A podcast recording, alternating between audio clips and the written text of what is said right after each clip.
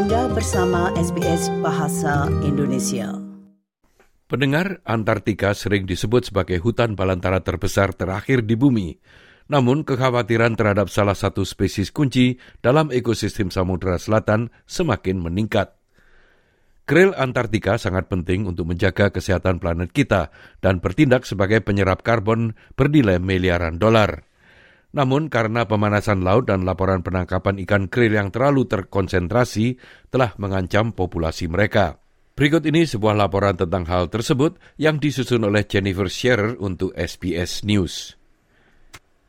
Krill merupakan hewan terkecil di lautan, namun krill Antartika memainkan peran besar dalam menjaga emisi karbon dunia tetap pada jalurnya. Krill memakan fitoplankton yang menyerap gas rumah kaca di permukaan laut dan krill menyimpan limbahnya jauh di dalam laut. Rob King, ahli biologi krill di Divisi Antartika Australia, mengatakan bahwa proses ini diperkirakan telah menghilangkan 23 megaton karbon dioksida dari atmosfer setiap tahunnya, setara dengan menghilangkan 5 juta mobil dari jalan raya. 4 or 500 million tons of krill swim 200 meters up and down through the Southern Ocean. Like this enormous biological pump, a conveyor belt of carbon down into the ocean. And it's absolutely critical for maintaining the balance and pushing carbon into the world's oceans.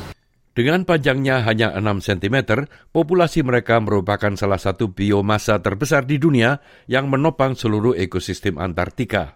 Everything from the great whales that have baleen for straying them out of the water, down to penguins that individually catch krill, even a leopard seal, which most, most people associate as just being a voracious predator of penguins and other seals, that gives you some idea of just how critical they are to that ecosystem. Menyadari pentingnya krill bagi planet kita, tahun lalu pemerintah federal mengalokasikan lebih dari 25 juta dolar untuk membangun fasilitas penelitian dan akuarium krill terkemuka di dunia di Hobart. Menteri Lingkungan Hidup Tanya Plibersek menjelaskan. Australia for many years has been leading the argument that we need more marine protected areas around Antarctica because we are worried about overfishing of krill and of course we are worried about the impact of climate change on the krill life cycle. Krill is a building block of life on this planet. Meskipun krill sangat penting untuk mencapai target net zero global yang diperkirakan bernilai 24 miliar dolar dalam penyimpanan karbon setiap tahunnya, mereka juga sangat sensitif terhadap perubahan iklim yang secara intrinsik terkait dengan es laut di setiap tahap siklus hidupnya. David Green dari Institut Studi Kelautan dan Antartika menjelaskan. The Southern Ocean is, is undergoing incredibly rapid change. So we've just seen the lowest sea ice extent on record. It's warming at an unprecedented rate. Uh, we've seen changes in, in productivity, the amount of phytoplankton are around. Khawatir dengan penurunan populasi krill Antartika, Tim peneliti yang dipimpin oleh David Green telah mengembangkan alat data baru dan memetakan kelimpahan krill di Samudra Selatan serta distribusinya secara real time. Beberapa ilmuwan memperkirakan krill Antartika akan kehilangan 30% habitatnya pada abad ini. We don't know how resilient the population is going to be to these changes.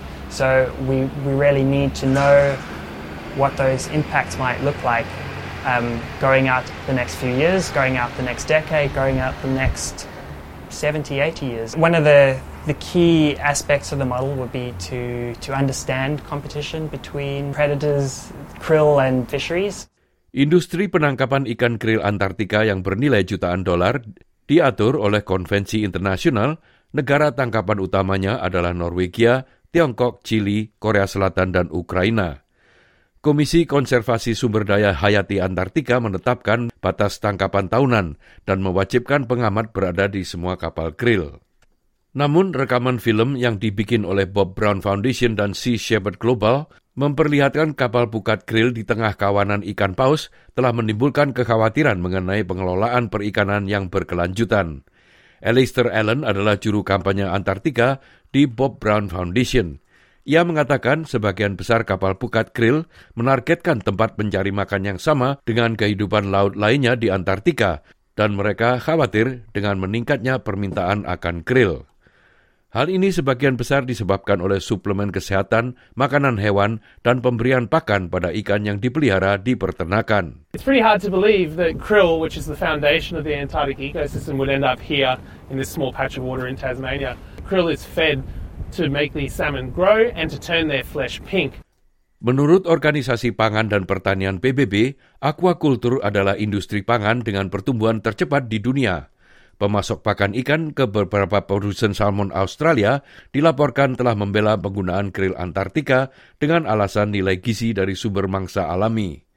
Namun para pegiat konservasi seperti Alan Alistair mengatakan, krill bukanlah bagian penting dari makanan utama salmon yang dibudidayakan. As this industry increases and as climate change gets worse in Antarctica, the concern for krill is that if they hold the whole ecosystem together, why are we catching it? We should really be protecting it. The problem is where they fish it and how much they catch. Pengelolaan perikanan yang berkelanjutan penting untuk melestarikan apa yang disebut sebagai pembangkit tenaga listrik di Samudra Selatan itu. Nah, pendengar itulah tadi sebuah laporan mengenai krill Antartika yang disusun oleh Jennifer Scherer untuk SBS News dan disampaikan oleh Ricky Kusumo. Anda ingin mendengar cerita-cerita seperti ini? Dengarkan di Apple Podcast, Google Podcast, Spotify, atau di mana pun Anda mendapatkan podcast Anda.